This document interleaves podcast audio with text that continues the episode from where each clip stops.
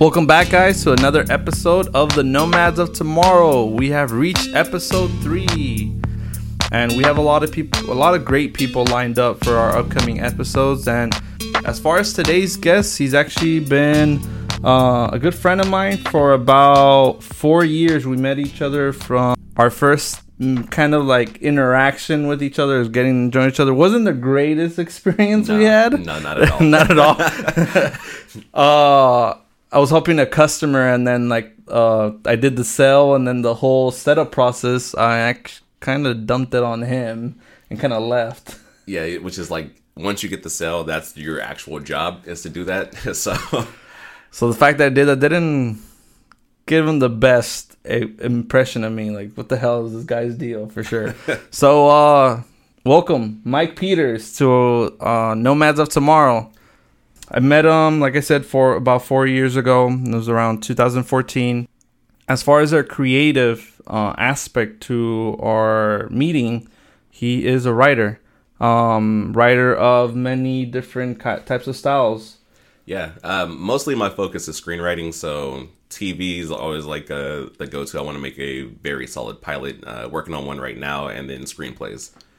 And then, as far as we know right now, for the people that know you, of of, of course, uh, Life's a Joke got released last year and is now on Amazon Prime. So, congrats on that. Thank you, sir. Thank you. Yeah, that's a big accomplishment for me, for the producers. Life's a Joke was like just the beginning, though. It was like my first produced project, so I'm glad that it's out there. Awesome. And then we have uh, an up and coming another project from you very soon. Yeah, we just wrapped uh, production completely, so it's all set and done. Bree's Company, uh, we're submitting to the film festivals as of now, so we're not gonna submit that one out for everybody to be able to view until probably next year once all the festival uh, run is done, and then from there we're kind of to get it all out there. That's awesome. I mean, I've like I said, I've always admired your work and your aspiration as far as like your whole writing. And even the one that set to me and it was kind of funny was uh when you were like, you know what, I think I'm gonna write a Rick and Morty episode. and that was that one to me, I was just like, yeah, this guy's talented for sure. if he's gonna do that, that that'd be awesome. Welcome to the podcast. I, I do appreciate that you're here. When it comes to it, I mean, write writing is is big. Uh, I've always admired writing in general, and for me, I mean, one thing that I click really well with Mike is this is his whole, like I said, aspiration for writing, and it kind of sets me back to a little bit because me myself, I did writing for a bit when I was in high school, and I had like a bunch of ideas, and I did my own little screenplays here and there. I remember Nice. one that kind of got me mad was I had something written. I don't know if anyone's seen the movie I Am Number Four or read the book. Oh, you told me this one. Oh yeah. my god, it, it it haunts me to this day. And like, I had like the whole thing set up and everything, and here comes these books out of nowhere, and I'm just like, are you serious? like th- this is legitly me. Like this is what I wrote. It's like my life journey. Like just exactly. I was just like, yeah, like I, I probably wouldn't have this podcast, but hey, like I said, everything happens for a reason. yeah. So writing, how far back do you feel like you got introduced to it? as a writer myself, like honestly, like everybody can date it back to like when they're kids. You would always like write little stories or have to write things for school. Um, Back in sixth grade is when I actually started that. But as a serious mindset of actually wanting to do it, I've been doing it for ten years now. Okay. Yeah. So in college, um, everybody always told me like you had a you had a good voice for radio. And I was like, oh yeah, cool. So let me go ahead and go about this. And I went to Cal State Fullerton because they had a really good radio program. So I get there and all of the radio classes are completely like impacted and like there's a huge waiting list. But they impact they, they have the program set up where it's a radio, TV, film. It's all in one. So I was like, well I have to take some courses courses toward my major.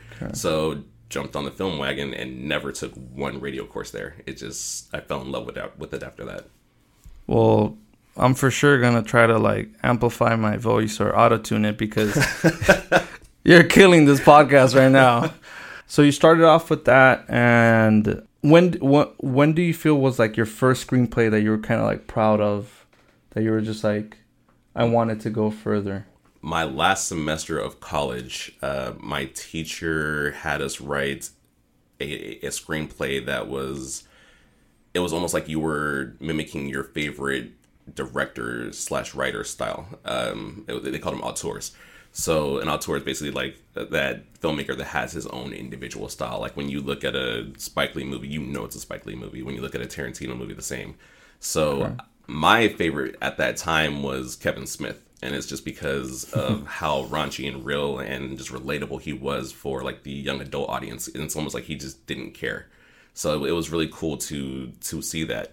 And I wrote this script where it was basically just like Clerks, um, but it was more about my my actual life. I put real dialogue that happened in the situation. I put like my actual real experiences, and it's because I worked at Target for almost three years, and it like there was so so many good things that happened from me just working at Target, just from a like friendship level, but like Target was like the beginning for everything. So I wrote this screenplay called Bullseye, and that was the one that like it solidified it in my mind that I have nothing else in life to offer except for writing.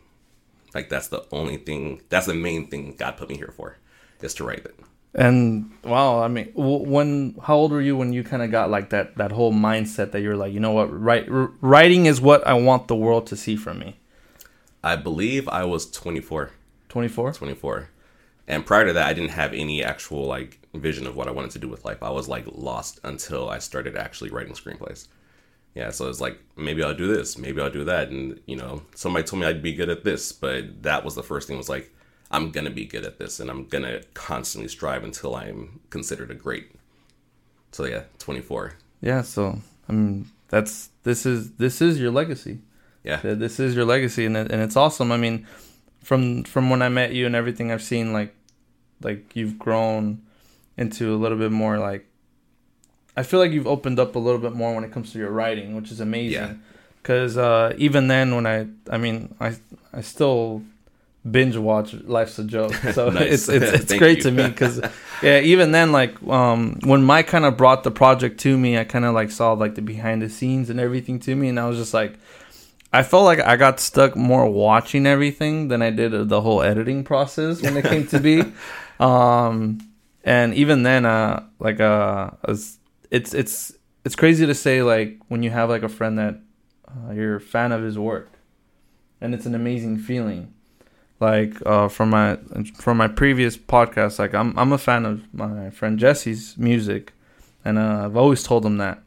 So even then, like seeing the whole uh, process of you releasing Life's a Joke and the work and the screenplay and everything was great.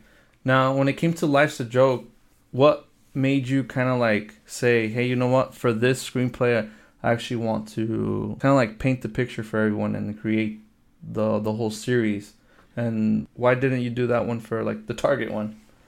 The Life's a Joke one came out of just everything boiling down to like that perfect moment. Like everything steamrolled to this is it. So like prior to or the along with Life's a Joke, I should say, uh, my co-creator and I, so Jerry Gosson, who is also the lead in Life's a Joke, we met through uh, Verizon. Both of us worked there as well. So Jerry and I were always talking about writing something together, and like for years, it just never happened. But we finally came to a decision one day. Like, let's actually just sit down and do it. So we pulled the trigger. Uh, he he meets me after watching some game, and I'm like halfway drunk. We go back to my house, and then we just start writing. And we, after the first session, which lasted for maybe like four, maybe five hours, we had the first five episodes uh, completely outlined, and then we decided to like, hey, let's try this again. You know, it felt good to write with them, so we uh, end up actually uh, doing the first two scripts on that next meeting. And then from there we did the third and fourth script. And then we started thinking like this is actually really funny. We could actually make this and it's we could do it for really cheap. So jerry worked as at this place called AbleCine which they gave us the all the camera equipment for free. So okay. the fact that he worked there it enabled us to do whatever we wanted basically so like the bigger thing that that held me back from being able to do it in the past was uh, a financial means to be able to do the production aspect. Correct. So like this this one it just everything fell in line. That's amazing. And then when it came to the whole script writing, like, um, did you guys ever get well what is known as like writer's block? Honestly, it never happened. Not with oh, Life's okay. a Joke. Awesome. Like Jerry and I have a really good chemistry, especially with that one. Like we ended up writing in case Life's a Joke took off and became a like major hit, like how Issa Rae did Awkward Black Girl. We wrote a 30 minute version of uh, Life's a Joke. So um, the whole concept was that after all that happens in the web series, Jerry is actually forced to move back home, and then the hijinks continue from there. But we wrote that entire 30 minute script in one day. Just one day. One day. It was like maybe seven hours interrupted by Chinese food, but like, Hopefully, yeah. good old Chinese food. wow. So one day for a whole script. That's, that's Yeah. That's amazing. Yeah. And um, for filming, I know I was there for was it just one of the episodes as far as On like seeing on set. on set, I believe you were there for the eighth episode. Actually, you were there on a day that we filmed two scenes Different from different yeah, episodes. different episodes. So, I know you you were re- finishing up everything. Yeah. How how long did the whole Life's a Joke? Well, the whole production take. the filming pr- of the production took eh, let's see we started in april and we finished in technically in january so it was like but there was like multiple months in between that we didn't shoot at all so like we didn't shoot at all in august september a lot of it was just like issues with actual actors schedules and stuff like that Correct, correct. but you know we knocked out 10 episodes almost for nothing and it i mean it took a lot longer than normally should but it's solid I'm, like I said, I've I've been watched it a few times itself, and um, I can't wait for Breeze. Now, how did Breeze come about? Like, what was the whole idea of bringing that to life? as crazy as it sounds, um, Breeze, the concept of it started uh, when I was at the gym. And to give you guys perspective, Bree's Company is well, the title in itself is just like a play on the on the old TV show Three's Company. Correct. Um, but when watch growing up watching that, it was always a show that in my youth I always thought something was weird behind the scenes, and I really thought it was this dude with his like two girlfriends. So like the idea of polyamory, even though that's not even what that show was about, spoke to me even back then. So one day I'm at the gym and I'm there with my girlfriend, and this really beautiful woman walks in. And as crazy as it sounds, my girlfriend knows the story, but as crazy as it sounds, um, I'm like, I start instantly imagining myself like going to go talk to this girl. And my thoughts were like, what would happen if me and this girl actually hit it off? What would happen if something led from there? And like, I already have a girlfriend. What would happen if instead of actually me cheating on my girlfriend, my girlfriend was cool with it and we became a thruple. There's three of us, you know, like so like this what happens if we the three of us just had like a threesome or and it matured into more. And then realistically, like everything that happens in the Bree's Company short film was my idea of how my girlfriend would like react in those situations.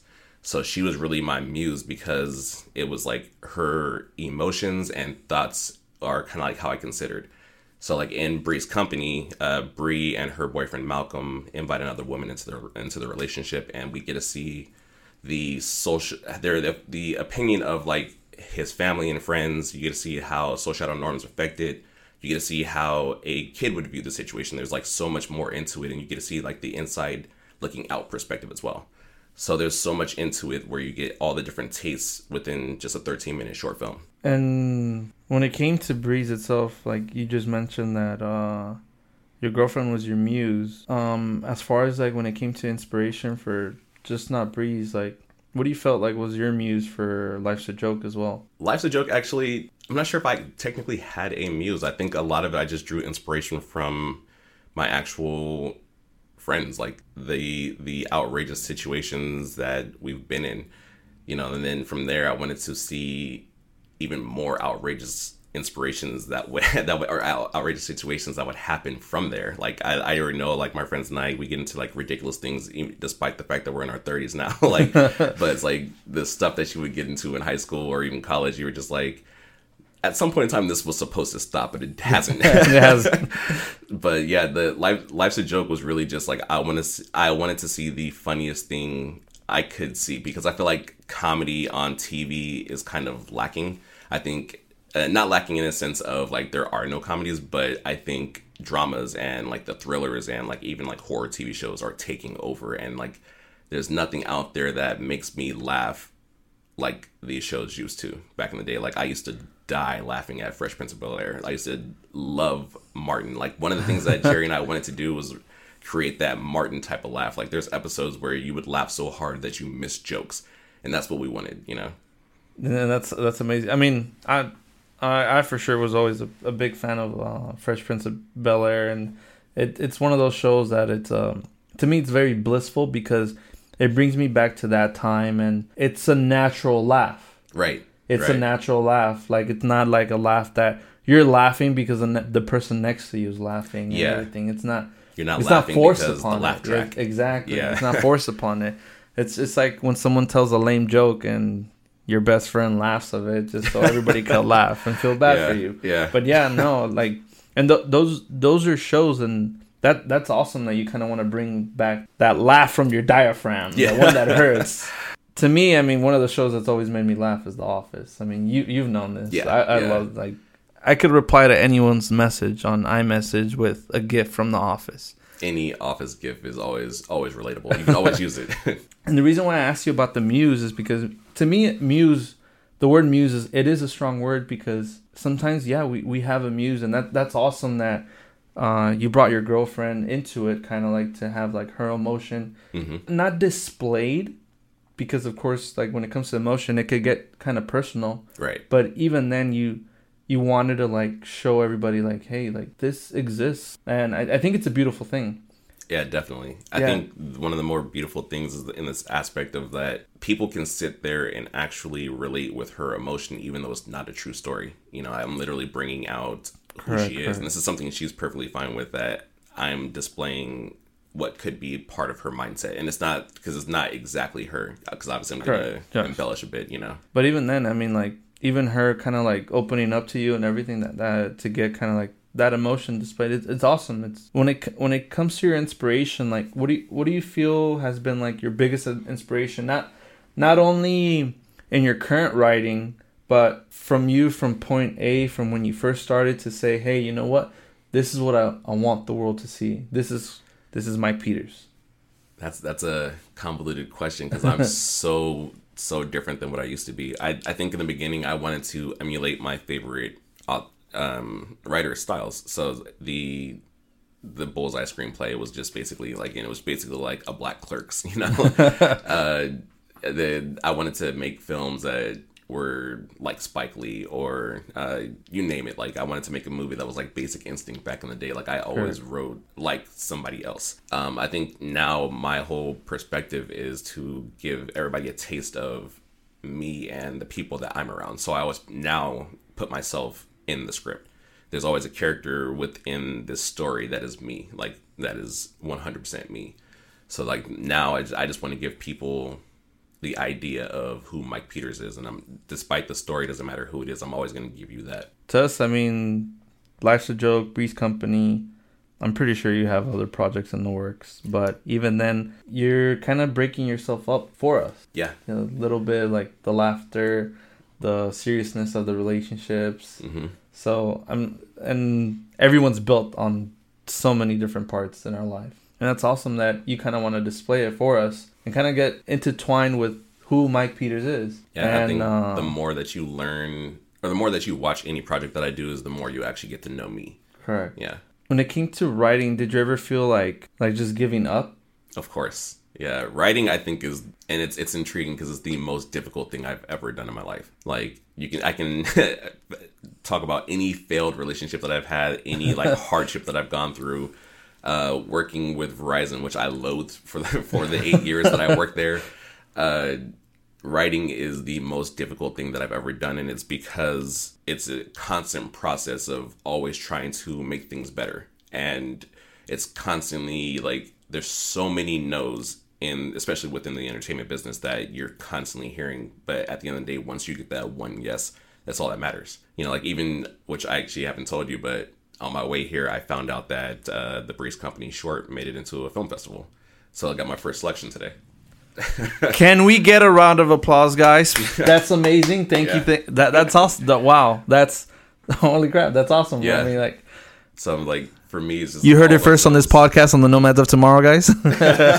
but no, congrats. I mean, thank you sir I mean your your work proves it. Honestly, Yeah, like yeah. it's um. I will sadly like I I told you guys on the first episode I went through like a whole health process and everything. Uh, going onto set on Bree's Company, I was actually there on what was it the last day of filming? Yeah, we did two days of filming, so you're there on the second day, Yeah, on the second day, which and was like uh, ninety percent of the film anyway. But yeah, yeah, and that that kind of kind of like put my spirits up, and I appreciate you inviting me that day, and it No, was and it was coming. awesome. thank you. to me i mean like uh, again like i said i saw your work portrayed as far as like who you are as a person and your mind is your creativity because Yeah, i feel like that's that's always been like your strongest tool and to me i mean you, are a smart person like i've always you. i've always uh, i've always considered like very smart like if it if it came if it comes to mike i've always gone to him with movies because uh, i always trust his judgment on all the movies because we kind of had like the similar taste in movies. Yeah, yeah. and uh and it's funny because I've, I've actually mentioned it to my friends and i'm like and they're like oh are you gonna watch this movie? I was like nah i already talked to my friend. He said no it's not it's not worth it. But it to me it's great because i mean I've, I've always felt like yes you of course the internet shares the world with us. Of course. and uh it shares all the the rumors how the movie is but you've always given a chance Yeah, I'll, I'll, watch. For me as a writer, it makes sense to watch every movie because every movie will give me something. It tells me if what doesn't work and what does work. So I'll sit there and watch bad movies. Like I actually, well, actually, I, I, the one movie I didn't finish was Jupiter Ascending. like yeah, that movie just so like I couldn't finish it. But there's so many movies out there that they even if you personally perceive it as, as bad, there's a lot of good within it. You know, and at the end of the day, it's all subjective. Just because I think a movie is terrible doesn't necessarily mean it's terrible. Or and like just because I think a movie is phenomenal doesn't mean that it's phenomenal. Everybody has their own personal taste. Yeah, of course. I mean, like perfect example. One of the movies that just uh, released not too long ago was uh, what's now on DVD and digital is Venom. Oh yeah, yeah. A lot of stuff was said that Venom was bad.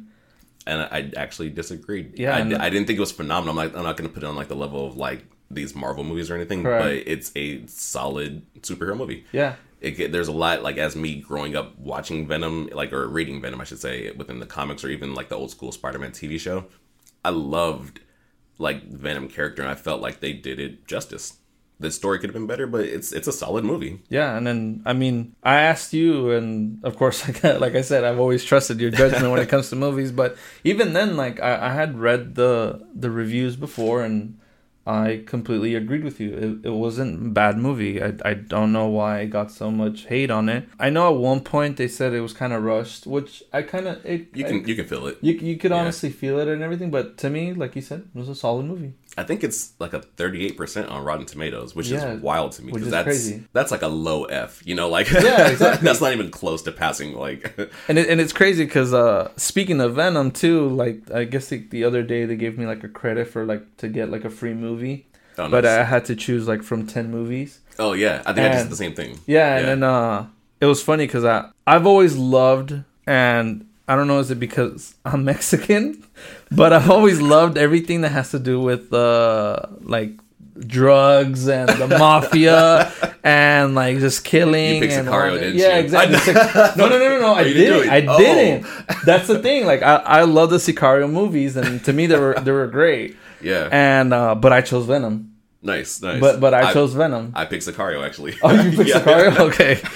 yeah, and then uh, and it's funny because like I've watched Narcos, I've watched Yeah. all, all the different all the Great different show. like the Cha- El Chapo, like the Netflix. El Chapo. Yeah, the, the Netflix, everything. I even I think I even watched a few episodes of um, oh, what was the name of the show? Uh, uh, uh, La Reina del Sur, which is uh, the queen, the queen of the South. That had to do with like just mafia in general. yeah, But even then, I was just like, no, I'll choose Venom. You know, like it, it's another Marvel movie to my collection. But Yeah. even then, because I, I liked, I, I enjoyed it. Like it wasn't, I didn't see it as a boring movie. no, no, it was definitely exciting. Yeah, it had its it had its moments that were big, and then they did a really good job of bringing you the dichotomy of Tom Hardy's character versus the Venom mindset. You know, like it was like it was really cool to see that. You know, Now going into aspect of us talking about like movies that have been released, especially like Venom. Mhm. What movie has gotten you like the biggest impact? I'm not even gonna say from the beginning because you've watched so many movies. Thousands. But how about from the last year? From let's just say from I don't think anything released in January that we kind of got attention to. But let's just say 2018 to 2017. That's a good two Within years. the last couple years. Yeah, that's a good two years.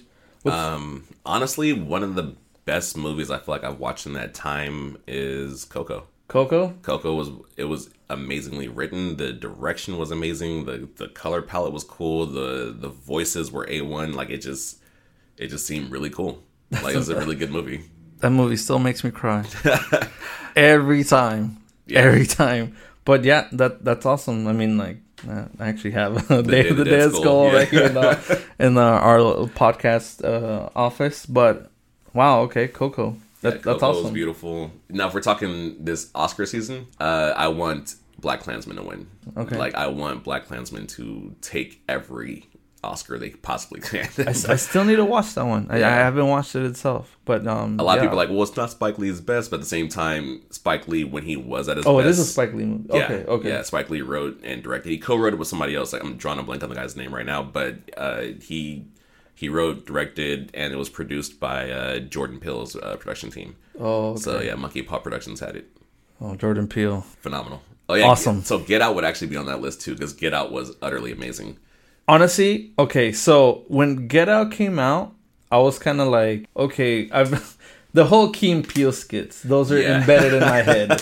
So I was Yeah. just like, is what's going on? But when I saw the movie, I could watch it over and over again. if, Over and over. If it's if it's a thriller I want to watch that night, one hundred percent I would watch that. And it's crazy because it's not that I hate scary movies. I hate thrillers. No, I've never been like, hey, let's watch a thriller today. Yeah, It's never because because at, at first I mean when when it came to scary movies I mean they, they would bore me like I hmm. know this guy's gonna get his head chopped off some It's at like some point in the movie two, yeah one, scream. yeah exactly so they're never entertaining me I think one of the movies that like oh, what was it called I think the cat it had to do with the catacombs in Paris or something like that I forgot what the name of the movie was in Paris. I'm not sure. it was like a haunt some haunting or like they visit they went down and then something crazy happened I don't know that was at, oh as above so below something like that I think Yeah, I never the- saw that one. there, you, Sounds like a cool name though. To be honest, I might have yeah, to it, check that out. it, it was. I mean, it was a.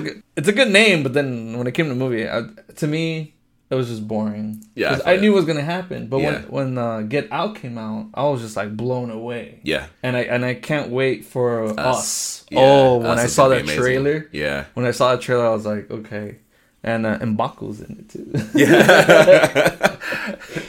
yeah, I was I was just blown away because I mean, when it came, I don't know if you're gonna laugh or not, but to me, one of my favorite thrillers was with uh, Shia LaBeouf, which was uh, Disturbia. oh, and I knew you were gonna say that. That's one of your favorites. I don't know why. It was always like I, I have no idea, but I, I always like. Yeah, it's, I I mean, it's a cool movie, it's, but it's a good. Uh, to me, I mean, it was a good movie. that movie is just Rear Window. As much Yeah, as they it said is. it's not, it's the exact same movie. Yeah, they just is. made it like darker. That's it, but Yeah. it's almost the same exact movie. and I, I mean, that was one of my like thriller movies that I, would watch at night. It was That's cool. Like that. Yeah. I rock with that because honestly, like, and I, I'm drawing a blank on names tonight, but the the Asian best friend in that movie, that dude was hilarious Oh, in that yes. movie.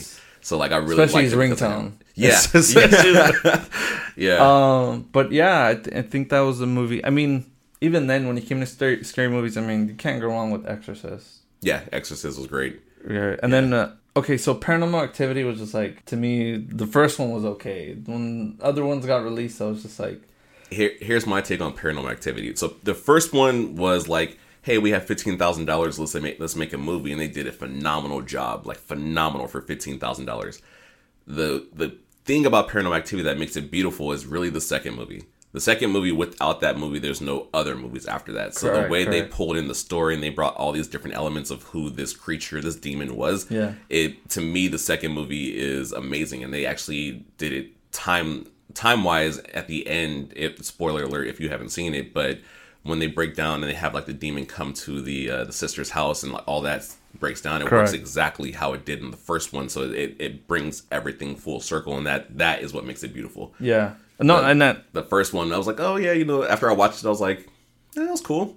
But it, it for fifteen thousand dollars, I think it's utterly amazing because I think that movie made like close to like three hundred million from fifteen thousand dollars. So like those producers and writers and everything are set for life. Like like it's an, to me, it's like an amazing story to be those guys. see, guys, this is why I trust his judgment. and I, and no, and I, and I agree with you. Yeah, you you are right. The second movie did kind of like lay it out and say, hey, this is this is the demon. This is this is the whole storyline of the Paranormal Activity movies. Yeah. And I agree with you because the some of the, the later ones, I just like this is a snooze fest. I think it's like the fourth one that I was like, this is the exact same thing as the first one, so it's like do better. You know, like you guys did better. You just keep elevating your game, but sometimes you know, like people get complacent. So us talking about movies, I think we're gonna we're gonna make another podcast like series where we talk about movies and Just shows and everything. Our own take. but it, it it's funny because like me me talking to you about all the movies and everything. I mean, if you had the power, because I, I know you have the knowledge, I know you have the creativity. But if you had the power to, someone were to put lay out and on the table and say, Mike, I want you to rewrite this movie. oh, Which one do you think you could be like? I would want to rewrite this one. that's a tough question because like at first you, it, I wouldn't rewrite a classic. Correct. Like people are always like always trying to remake movies, and if somebody ever remakes Back to the Future, I'm gonna find those writers and I'm gonna throw them down. I'm gonna throw them off a cliff. please do not. Don't touch Back. Please to the do not touch Back to the Future, guys. But- I will really. I would seriously go back to the future and find your mom I will go Back to the Future. and find your mom and give her a piece of my mind. Man, I don't know what movie I would redo myself. I because there's so many movies that I love, but like, what spin could I make better on an actual existing movie? Is Exactly. the That, that's kind of like the take I'm trying to. I know. I know. We've all had that moment where we're like, we're watching a movie and you're like, mm, I wish this would have happened instead, or like some different take. I feel like I've watched a movie recently with my girlfriend, and I told her like, if it were me, I would have done this, and it would have made it better. I'm just drawing a blank on what movie that was, but because we, I mean, we have the AMC Movie Pass, and we're there like twice a week sometimes, you know, if not more. Find Mike Peters at AMC. um, yeah, I'm really drunk. I, I honestly couldn't tell you because I, I, I, again, I appreciate the fails and I appreciate the the great ones. So it's like no, and I, and I I, just like letting them lie. Like if they if they fail and they you know they drown, I just like letting them lie there. like like this is your fault. yeah, like you did this to me. But no, like I'm, I, I feel like even me asking that question, I, I kind of expected that answer from you because like uh you are a respected uh, writer. I mean that as far as like what I've gotten from you not only to know you but seeing your creative aspect, you are a respected writer and and I honestly can't wait for everything that you have to offer not only for the people around you but the world to see because i mean when it comes to shows movies they're they're shared and I, I i've always been fond of that like yes there's so many different ways to communicate with people and i feel like movies and shows have always been like a, a great part of that to kind of like display not only current events of what's going on but reaching out to different type of people yeah, that's why representation representation matters so much. No, and and it, it's a beautiful thing because movies and shows will forever be existent. Mhm. I don't think one, and I pray to God it never happens. I don't think there will be one day where they say, "No more shows, no more movies." And it can't happen. No, it's it, it's art. It it's and It's it's, its an art form. and it's an amazing art and we've gained so much not only from just movies in general because even now when you watch a music video it gives you so much emotion Yeah, not only just the song behind it but it gives you so much emotion like there's one song i cannot hear because i l- will always think about the music video and it will make me cry make you cry. yes The and music video makes you cry. Yes, and it's um. Oh my god, I'm drawing a blank too. Hold on. At first, I thought you were gonna bring up ones that always the music videos always inspired, and it's like you you always think about it every time you hear the song. I thought you were gonna bring up Travis. Oh, Was Travis it, Scott. uh, was it Sicko Mode that uh, the one that Oh. had the time lapse in in the background? now that The- whoever edited that is by far like amazing because that to me, I, I I remember even telling you I was like, Yeah.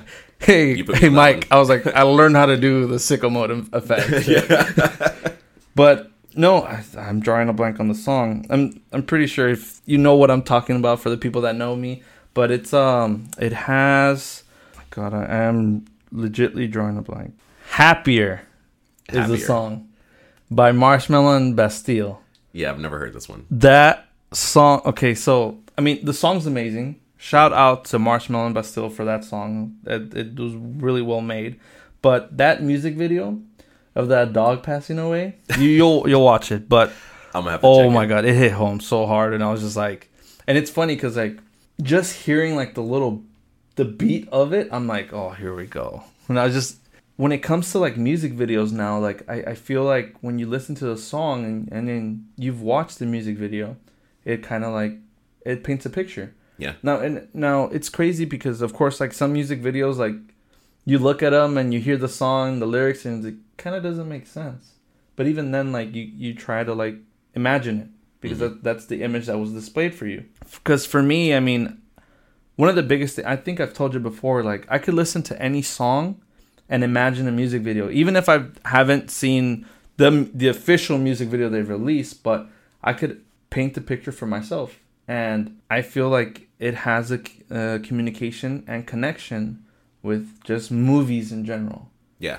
Because when it ca- when it comes to movies, I mean, like on top of my head, like Harry Potter hmm those books were amazing. Those were my childhood, and I read them from beginning to finish. So when they got released in the theaters, You're like first row, like ready. yes, and it was just like, well, not really first row because I don't want my neck hurt to hurt. but even then, I, I just thought it was like a beautiful thing. Like I was just like, wow, like, and uh, and it's crazy because like to me, I mean, as a kid, you have the biggest imagination yeah. and it's it's a powerful thing to keep that imagination going. So I don't know if you guys remember the Harry Potter like the Sorcerer's Stone like the first the picture that was portrayed on the actual cover and was him him on the broomstick catching which to me at that point I thought was the Sorcerer's Stone but was actually the Remembrall that from what was Neville's. Yeah. Yeah. and as a kid you have this imagination that oh that that that's the picture. Like that's the sorcerer's stone. So when i watched the movie i was like that's not the sorcerer's stone. I was like that's the sorcerer's stone. But even then like pictures come a long way and moving pictures which is movies Mhm. it, it's it's amazing. And when it comes to like your own imagination do you feel like has it changed in a good way or do you see you have like a new welcoming to a different type of imagination to you from what you can remember when you first started writing I still have like written stories of stuff that I writ- wrote when I was like in like sixth grade, you know. But um, my my imagination, I feel like, is probably just as strong as it used to be. But the difference of where it is now is, I, I would I would say honestly, my imagination has just grown darker. like the themes are darker. The the imagery and the stuff that i want to write is darker than what i would have when i was like 15 or 12 or 10 you know? Mm-hmm. So like me in my 30s i already know like my my mentality is like twisted you know? So that that that's where things have gone. I think that's it's more of my own affection of like this is how i i, I how i view life you know like that's kind of like where that's where i put it back into it you know? When it comes to that what do you why do you feel it became darker? I know with age i mean we mature and we start to find out like different the way life works. Right. But where do where do you feel like this darkness has been like kind of like fed to you? I think I wasn't prepped for life for what it actually is. So I was giving the sugar coated version. And then, like, going through high school, you start to slowly be told the realities of what life is. And then going through college, you start to see things for how they truly are, you know? So I started to understand how people are disparaged as full groups of people, whether it be their ethnicity, whether it be their sexuality, like all these things became a part of my mentality now. It's because I, I see how they're being oppressed, and that's a that's intriguing. How like just me seeing that affects how I write, or just how I imagine, just in general. You know. and no I, I like i agree with you because yeah we we live in a way different i mean i wouldn't say much of a different world i just feel like it's a has advanced I think we've advanced in a lot of good ways, but mm-hmm. if we're being honest, there's not a great racial build. You know, like I think it's more accepting of gays, which is amazing. Um, unfortunately, trans haven't gotten their respect at this point. Um, but I think uh, racially we can do, and I think it's. I'm not sure if it's just the U.S. and I feel like I'm just you know closeted into this view because I'm stuck here, Right. kind of thing. But I think we could do a lot better. I, I hate how like our president uh, talks about Hispanics or even talks about like you know how he talks about like Muslims, even though that's not race, but like just in general, I think there's a lot that we could progress from from where we are now. No, And yeah, that, that's and- the whole thing. It's like you you can always look back and be like, oh yeah, well we don't have slavery within the U.S. like how it used to be. So obviously we've improved, but at the same time, looking back at like where we were and then looking where we are now and literally having like Gucci, Prada, uh, Fendi, all these Katy Perry has her clothing line, all of them still doing blackface, and it's like we're in 2019 and blackface is is a, something you wouldn't make a clothing statement. That's it's Yeah. you know something. There's a lot that we can we can improve upon. So I always want to look where we can improve and where we can be better. You know, Correct. Yeah, because no, and, and and it makes sense because even now, well, the reason why I said it, I felt like it was just advanced. I mean, yes, we don't have what was bad back then, hmm but now the reason why I say advanced is because of the fact that it's it's seeded from it to a point Yeah. where it's kind of like you said sugar coated. Only the people that kind of have like an open mind could see that, and I feel Woke. like I feel like a huh? Is it woke? Yeah, woke. Joe Rogan. but even then, it's just when it comes to movies portraying that, it, it, it sends a message. And it it comes all the way back to the writers, the producers, and everything. Yeah. Because that's how they're showing us what's going on. Yeah, because a lot of people to this day i mean i feel like everybody at this point should have like an open mind of what's going on. Now i'm not saying like oh my god there's like a bunch of closed-minded people out there. No i mean like they've, they've been open to different types of lifestyles. Yeah, yeah. and beliefs. Again it portrays from movies it portrays from the the writers like they're the ones sending the message to kind of be like yo guys like this is what's going on right now hmm one thing I have been watching a lot, it's a lot of not just movies that have been like, because I mean, one of the main movies that's been marketing right now is like Captain Marvel yeah, and like yeah. all the Disney movies they're releasing, which are great. I mean, and I, I, I have no hate for them at all. but even then, like, what about the movies that not really been in marketing? Like, what what's going on with them? And I've been seeing like a lot of them, and they've been like kind of like feeding my mind of not just like knowledge wise, but of realities that are going on. Like one of the last ones I saw was actually, um, it was I believe on Netflix was a story about Avicii, Hmm. how he sadly passed away from suicide. I never knew he went through all. It it became kind of like open, like there are people out there, and I feel like Avicii to me was like, he was a great artist. I've always I always loved his music, but even then he kind of like opened my mind and want to.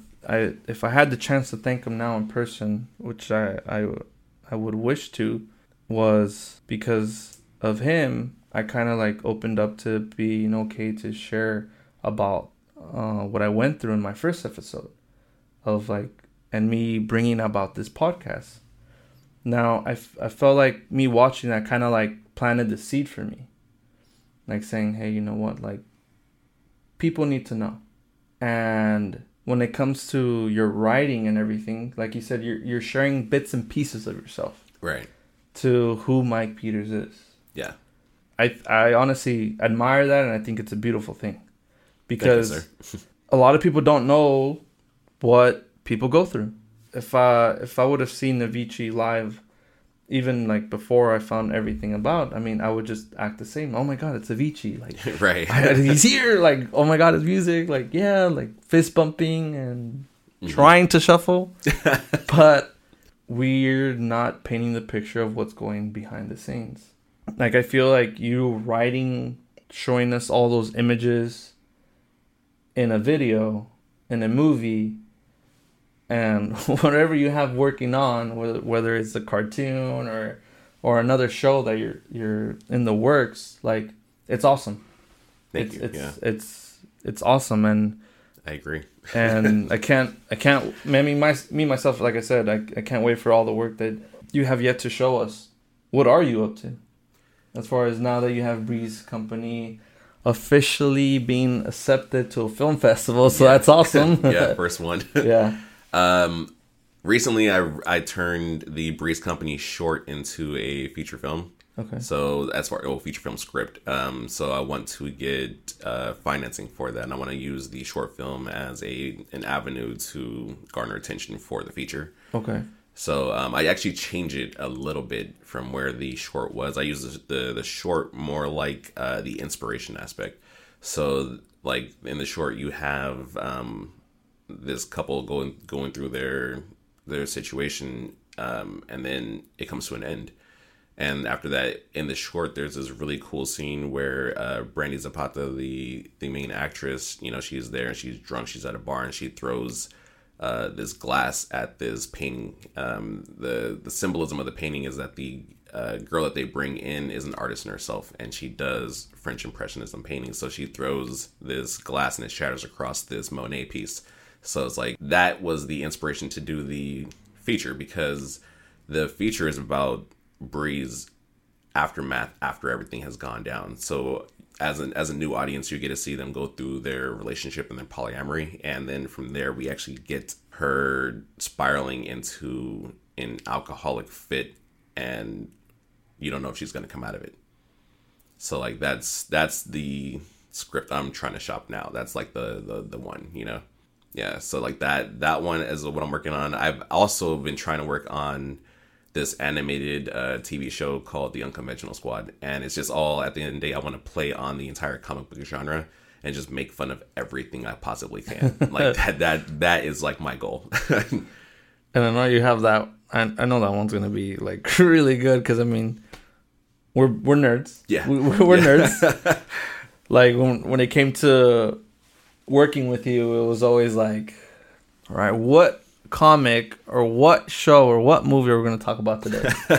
and wow, so Bree's a feature film that's gonna be awesome. yeah, Bree's. I feel like is going to be the thing that opens everything. It's going to open my doors. You know. I don't I don't see that not happening. And I, I for sure even me knowing you or like having the um the opportunity to work with you on like on a few projects and everything it's great. Like it it, it means a lot and I appreciate you bringing me along to some of the projects and everything because I know for sure I mean we're to see Mike Peters on a billboard Oh yeah. for sure. One hundred percent. Yeah, for and well, with that, guys, I want to thank you, Mike, for coming Uh, onto the show. you, I do. Thank you for having me. Th- This was a pretty long podcast. like, I, like I said, we, we could talk for hours about Hours. just like different topics when it comes to movies and everything. But at the end of the day, I mean, like you said, writing is your legacy. I can't wait for the work, and we all can't wait. So Yeah, thank you again. In the uh, in the meantime, guys, check out Life's a Joke on Amazon Prime. I'm not even saying to me. It it it is funny. I, I've always enjoyed it and everything. And um, I mean, I, I can't wait for Bree's Company Yeah, for sure. Feature film, here we come. let's go. Red carpet, please. But thank you again, Mike, for coming on.